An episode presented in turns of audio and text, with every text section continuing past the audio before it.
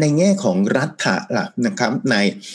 ยุคโลกาภิวัตน์สัมพันธภาพมันเป็นอย่างไรบ้าง นักรัฐศาสตร์โดยเฉพาะอย่างยิ่งนักรัฐศาสตร์ทางความสัมพันธ์ระหว่างประเทศหลายคน ได้พยายามที่จะชี้ให้เห็นว่าโลกาภิวัตน์จริง ๆ แล้วเนี่ยมันก็คือการก็คือระบบโลกแบบใหม่นั่นเองเป็น new world system ที่เข้ามาแทนที่ cold war system นั่นเอง แล้วความสัมพันธ์ระหว่างรัฐ อย่าลืมว่าในช่วง cold war system เนี่ยความสัมพันธ์ระหว่างรัฐนั่นก็คือการอะไรครับ ความขัดแย้งระหว่างค่าย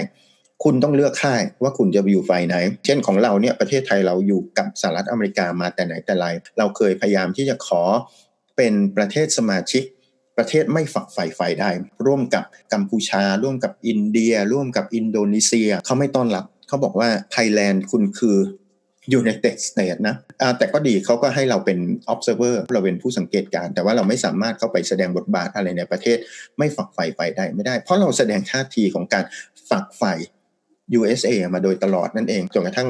หลังยุคโลกาภิวัตน์เราก็ไปคล้ายๆ กับว่าเรามีความสัมพันธ์ในลักษณะที่ไม่ได้แสดงออกในเชิง favor ข้างใดข้างหนึ่ง โดยเฉพาะเพราะมันเกิดการเปลี่ยนแปลงที่สำคัญนั่นเอง การเปลี่ยนแปลงที่ว่านี้ก็คือเป็นการเปลี่ยนแปลงในแง่ความสัมพันธ์ระหว่างรัฐเปลี่ยนจากการแย่งชิงดินแดน การแข่งขัน แย่งชิงดินแดนทรัพยากรว่าเป็นการแข่งขันเพื่อแสวงหาตลาดที่มีลักษณะข้ามชาติลักษณะแบบนี้เนี่ยในช่วงก่อนหน้านี้เราจะเห็นว่าบรรดาเช่น นักการทูตเองเนี่ยจะต้องมีบทบาทหน้าที่ที่เพิ่มขึ้น ก่อนนี้อาจจะมีลักษณะที่คอยดูแลการค้าของ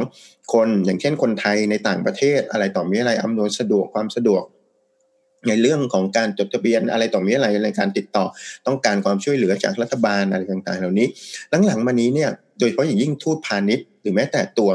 ทูตเอกอัครราชทูตเอง หรือว่าตัวอัครราชทูตเอง หรือว่าบรรดาอุปทูตทั้งหลายนี้เนี่ยจะต้องมีความรู้ทางด้านเกี่ยวกับเรื่องของแนวโน้มการตลาดของประเทศที่ตัวเองไปอยู่ด้วยคล้ายๆ กับว่าต้องมองโลกให้กว้างขึ้นด้วย เช่นเดียวกันมองเรื่องการค้า เพราะว่า กิจกรรมทางการค้าเนี่ยในยุคตาพิวัตรในที่นี้เนี่ยมันมันได้มีการปรับเปลี่ยนไปมันมีวิธีการที่ซับซ้อนมากขึ้น มีวิธีการที่หลากหลายมากขึ้น มันมี e-commerce เข้ามามันมี m-commerce เข้ามาใช่ไหมครับ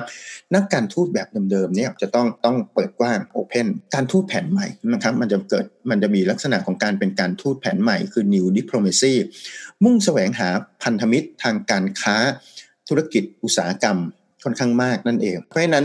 อย่างที่บอกไปแล้วคนที่เป็นทูตในยุคสมัยใหม่ ทูตในยุคยิ่งยุคหลังโควิด มาแล้วเนี่ยความรู้ต้องต้องมหาศาลเลยว่างั้นเถอะก็คือต้องรู้ในหลายสิ่งหลายอย่าง โดยเฉพาะอย่างยิ่งเรื่องของลู่ทางการค้าต่างๆนะครับเรื่องของการเปิดตลาดใหม่ๆ ไม่ใช่เฉพาะเรื่องของการดูแลคนไทยในต่างประเทศเท่านั้น ยุคโลกาภิวัตน์มี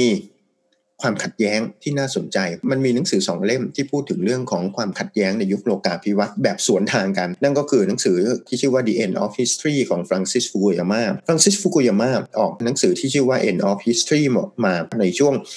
ขึ้นศาสวรรษใหม่ก่อนจะขึ้นศาสวรรษใหม่พยายามที่ชี้ให้เห็นว่าหนังสือ End of History ของเขาเนี่ยหัวใจสำคัญก็คือบอกว่า หลังยุคสงครามเย็นไปแล้ว เมื่อมิคาอิลกอบาชอฟกับโรเนลเลแกมจับมือกันแล้วเนี่ยหลังจากนี้โลกเราจะมีประวัติศาสตร์เดียวกัน โลกจะไม่มีการแบ่งแยกอีกต่อไป นั่นหมายความว่ามันจะไม่มีแยกเป็น history ของแต่ละแต่ละ identity ของโลกอีกแล้ว ตามแต่อัตลักษณ์ของโลกตามแต่ชาติพันธุ์ของโลกแต่มันจะเป็น history เดียวกันทั้งหมดนั่นเองคือเป็น world history เพราะหลังจากสิ้นยุคสงครามเย็นโลกจะเต็มไปด้วยความร่วมมือและการ เชื่อมโยงเข้าหากันอย่างมากนั่นเอง ตรงกันข้ามซามูเอลพีฮันติงตันเนี่ยกับพยายามที่จะชี้ให้เห็นแนวโน้มที่น่าสนใจตั้งแต่ต้นทศวรรษ 90 มาแล้วนั่นเองนะครับก็คือพยายามชี้ให้เห็นว่า แม้ว่าสงครามเย็นจะยุติลงไป แต่ในเวลาเดียวกัน หลังยุคสงครามเย็นในยุคที่ก้าวเข้าสู่โลกาภิวัตน์นี่แหละ มันจะเกิดการสะกิดแผลเก่าขึ้นมานะครับแผลเก่าในที่นี้ก็คือความขัดแย้งทางศาสนา ความขัดแย้งทางด้านชาติพันธุ์ ความขัดแย้งในกลุ่มวัฒนธรรมเดียวกัน หรือใกล้เคียงกัน ตรงนี้เนี่ยในช่วงที่ฮันติงตันได้ออกสื่อ Clash of Civilization ออกมานำเสนอแนวคิดออกมาแน่นอนแกถูกด่านะครับ เพราะว่า อะไรครับสงครามเย็นเนี่ยกำลังดีวิลลอปไปสู่จุดที่มันกำลังจะสิ้นสุดสหภาพโซเวียตกำลังล่มสลาย ทุนนิยมกำลังแพร่ขยายลิเบอรัลิซึมกำลังกลายเป็นสิ่งที่จะเป็นแนวโน้มใหม่ของโลกทั่วโลกนะครับประเทศสังคมนิยมแปลเปลี่ยนการปกครองจากการเป็นสังคมนิยมมาเป็นระบอบประชาธิปไตย เปิดกว้างทางเศรษฐกิจอะไรต่อมีอะไร เอ๊ะทำไม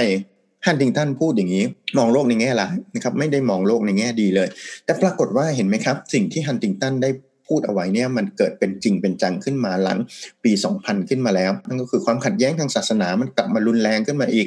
การเกิดขึ้นของ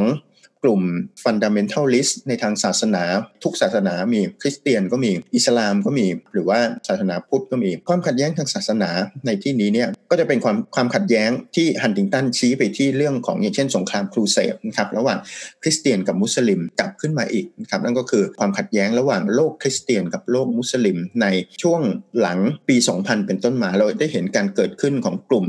ตาลิบัน พวก fundamentalism ทางด้านอิสลาม ต้องการที่จะทำให้ประเทศอัฟกานิสถาน กลายเป็นรัฐอิสลามบริสุทธิ์อย่างนี้เป็นต้น เราได้เห็น ISIL หรือว่าพวก IS ต่างๆ ที่ต้องการสถาปนารัฐอิสลาม สถาปนาคอลิฟะขึ้นมาในดินแดนที่เป็นศูนย์กลางของ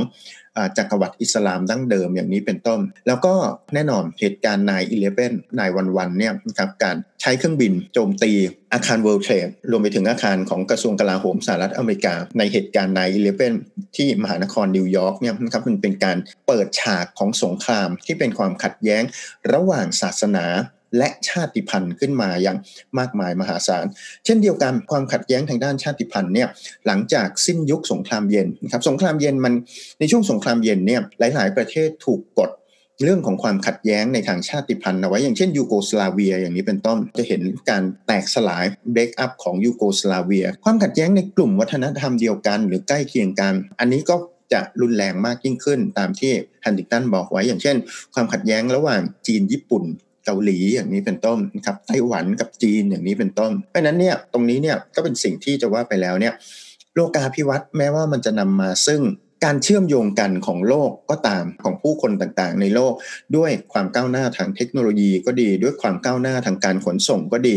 แต่ในเวลาเดียวกันความขัดแย้ง ในลักษณะที่เป็นความขัดแย้งแบบดั้งเดิม ไม่ว่าจะเป็นความขัดแย้งในทางศาสนา ความขัดแย้งทางด้านชาติพันธุ์ ความขัดแย้งในกลุ่มวัฒนธรรมที่ใกล้เคียงกันเนี่ยปรากฏออกมานะครับในยุคหลังโลกาภิวัตน์ด้วยเช่นเดียวกันนะครับแล้วก็ความขัดแย้งในลักษณะแบบนี้เนี่ยก็มีแนวโน้มที่จะเพิ่มขึ้นนะครับไม่ได้ลดลงเลย เช่นในสหรัฐอเมริกาเราก็จะเห็นว่ากลุ่มที่เราเรียกว่าเป็นพวกไว